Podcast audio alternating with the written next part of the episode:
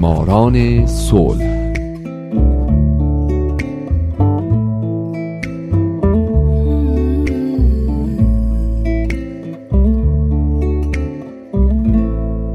امروز یک شنبه است. اینجا رادیو پیام دوسته و حالا نوبت می‌رسه به معماران صلح.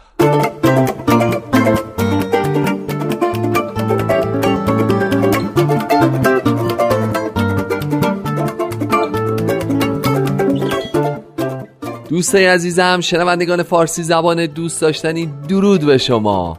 به معماران صلح خوش اومدید.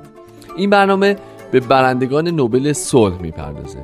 به زنان و مردان و مؤسسات دولتی و غیر دولتی که برای رسیدن به صلح تلاش کردند کسانی که اگه نبودن ما با دنیای وحشتناکتری روبرو بودیم.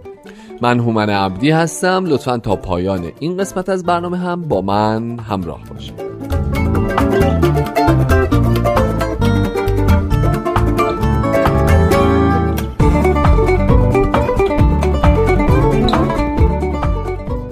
این هفته سال 2009 باراک حسین اوباما قسمت ششم و پایان.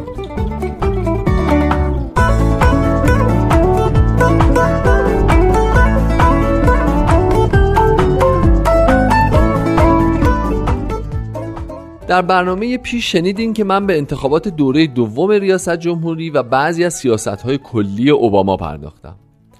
در مورد سیاست های کلیش در رابطه با ایران چیزی نمیگم چرا که خب همه شما به خوبی به همه چیز این قضیه واقفین. اما شاید بد نباشه در مورد مسائل شخصی اوباما هم کمی براتون بگم.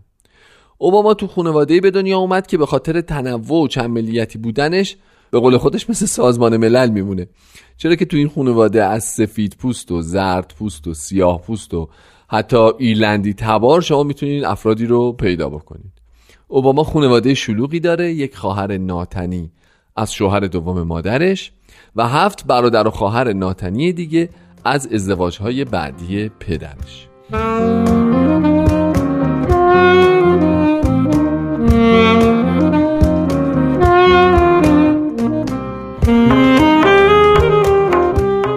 اوباما تا حالا دست کم دو کتاب نوشته که هر دوشون بسیار مشهورن. رویاهای پدرم و جسارت امید. به خصوص کتاب جسارت امید او که تا حدودی به شرح قدمهاش برای جاباز کردن در عالم سیاست می‌پردازه کتابیه که من پیشنهاد می‌کنم هر جوری می‌تونین گیرش بیارید و بخونیدش. او در مورد مبارزه با تبعیض نژادی به خصوص تو دوره دوم ریاست جمهوریش بسیار جدی بوده و یک بار در ملاقاتی که با خبرنگارای سیاه پوست داشته اینو گفته که اگر بارها و بارها این مشعل مبارزه علیه تبعیض نژادی دست به دست به نسل جدیدتر نرسیده بود من اکنون اینجا نبودم.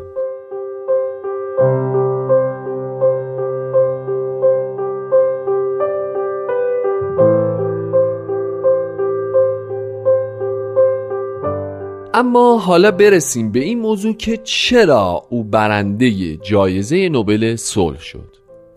کمیته نروژی نوبل در اکتبر سال 2009 اعلام کرد که اوباما برای تلاش های در راه تقویت دیپلماسی بین المللی و همکاری بین ملت ها برنده جایزه نوبل صلح اهدای این جایزه به او با اینکه ستایش های زیادی رو برانگیخت اما در کنارش منتقدان بیشماری هم داشت از جمله مخالفان این تصمیم کمیته نوبل میشه به روسیه، ایران، طالبان، حزب جمهوری خواه، رسانه ها و بسیاری دیگه اشاره کرد.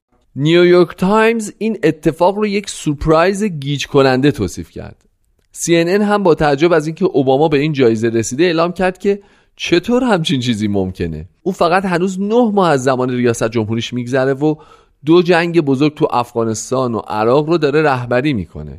نشریه اکونومیست هم با اشاره به این موضوع که اون مدت زیادی نیست که رئیس جمهور شده و خیلی کار خاصی نکرده یه جورایی انتخاب رو سیاسی دونست.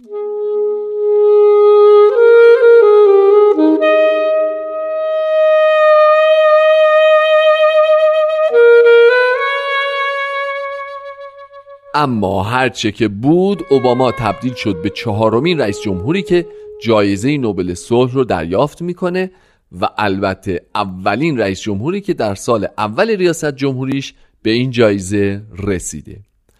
برخی رسانه ها چهار دلیل رو از دلایل اصلی انتخاب اوباما به عنوان برنده نوبل صلح سال 2009 می‌دونن. یک فرستادن جورج میچل به خاورمیانه و تلاش در جهت ایجاد صلح بین فلسطینیان و اسرائیل. دو فرستادن هیلاری کلینتون به روسیه در جهت توقف کمک به ایران که خواستار مسلح شدن احتمالی به سلاح اتمی بود. سه تغییر استراتژی جنگ آمریکا در افغانستان. و چهار وعده خروج نظامیان آمریکایی از عراق. توربیان یاگلان رئیس کمیته نروژی نوبل هم در مراسم اهدای جایزه گفت پرزیدنت اوباما از همان لحظه اول ریاست جمهوری خود تلاش بسیاری برای ایجاد و گسترش جو همکاری برای بهبود اوضاع جهان به خرج داد. اوباما اصرار ورزیده است که آمریکا باید ائتلاف ایجاد کند و به جای دشمن تراشی به دنبال دوستی با دیگران باشد. پرزیدنت اوباما یک رهبر سیاسی است که می‌داند حتی قدرت‌های بزرگ نیز اگر تنها بمانند آسیب پذیر هستند. او مردی است که به قدرت جامعه معتقد است. خواه یک جامعه محلی باشد که سالها قبل کار خود را از آنجا آغاز کرده یا جامعه جهانی باشد که امروز آن را اداره می کند او جسارت امیدوار بودن را و سرسختی تحقق بخشیدن به امید را دارد.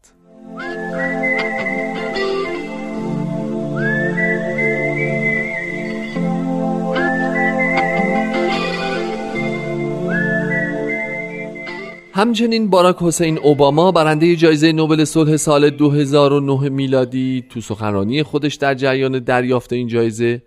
با ذکر این نکته که این جایزه رو با افتخار و فروتنی کامل قبول می‌کنه گفت جنگ از همان ابتدا و با پیدایش انسان پدید آمد.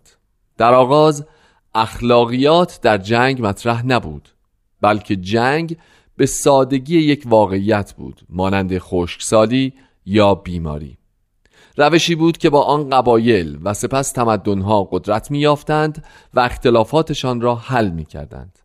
سپس فلاسفه، روحانیون و دولت مردان اقدام به تنظیم و کنترل قدرت تخریب جنگ کردند.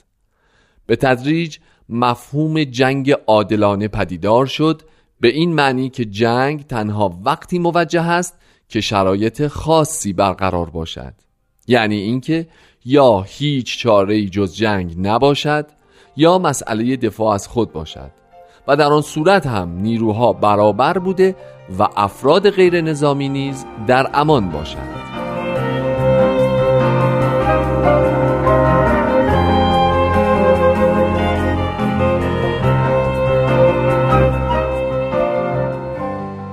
او سخنرانیش رو اینطور ادامه داده که البته ما می‌دانیم که در طول تاریخ و در بیشتر مواقع مفهوم جنگ عادلانه به ندرت مورد توجه قرار گرفته است. برعکس ثابت شد که ظرفیت انسانها برای یافتن راه های جدید برای کشتار یکدیگر پایان ناپذیر است. درست مثل ظرفیت ما برای دریغ کردن محبت از کسانی که ظاهری متفاوت دارند و یا اعتقاداتشان با ما فرق دارد جنگ بین ارتش ها منجر به جنگ بین ملت ها شد و به دنبال آن طرحها و معاهداتی برای حفظ صلح و حمایت از حقوق بشر و مکانیسم هایی برای مدیریت وقوع جنگ ها و پیمان هایی برای جلوگیری از نسل کشی و محدود ساختن سلاح های خطرناک به وجود آمد. از بسیاری جهات این تلاش ها بسیار موفقیت آمیز بودند.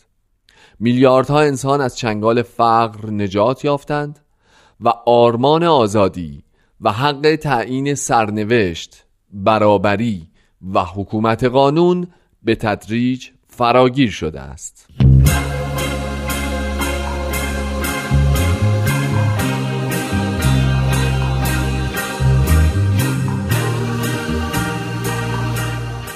او در ادامه با ذکر این نکته که با یک راه حل قطعی برای پایان دادن به جنگ پا به مراسم دریافت جایزه نوبل صلح نگذاشته اینطور ادامه داد که مارتین لوتر کینگ سالها پیش در همین مراسم سخنان ارزشمندی را بیان کرد. او گفت خشونت هرگز صلح به بار نمی آورد هیچ یک از مشکلات اجتماعی را حل نمی کند بلکه صرفاً مشکلات بیشتر و پیچیده تری را به وجود می آورد من به عنوان کسی که ثمره مستقیم یک عمر تلاش بیوقفه دکتر کینگ است شهادت می دهم به اینکه در عدم خشونت یک نیروی اخلاقی فوقالعاده قوی وجود دارد و معتقدم که در مرام و منش گاندی و کینگ به هیچ وجه ضعف و انفعال جای نداشته است.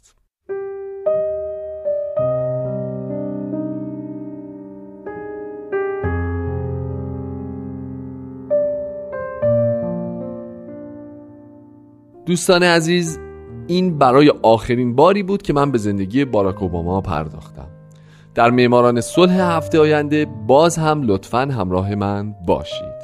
من هومن عبدی هستم و امیدوارم شمایی که امروز شنونده برنامه بودید در آینده یکی از برندگان نوبل صلح باشید. شاد باشید و خدا نگهدار.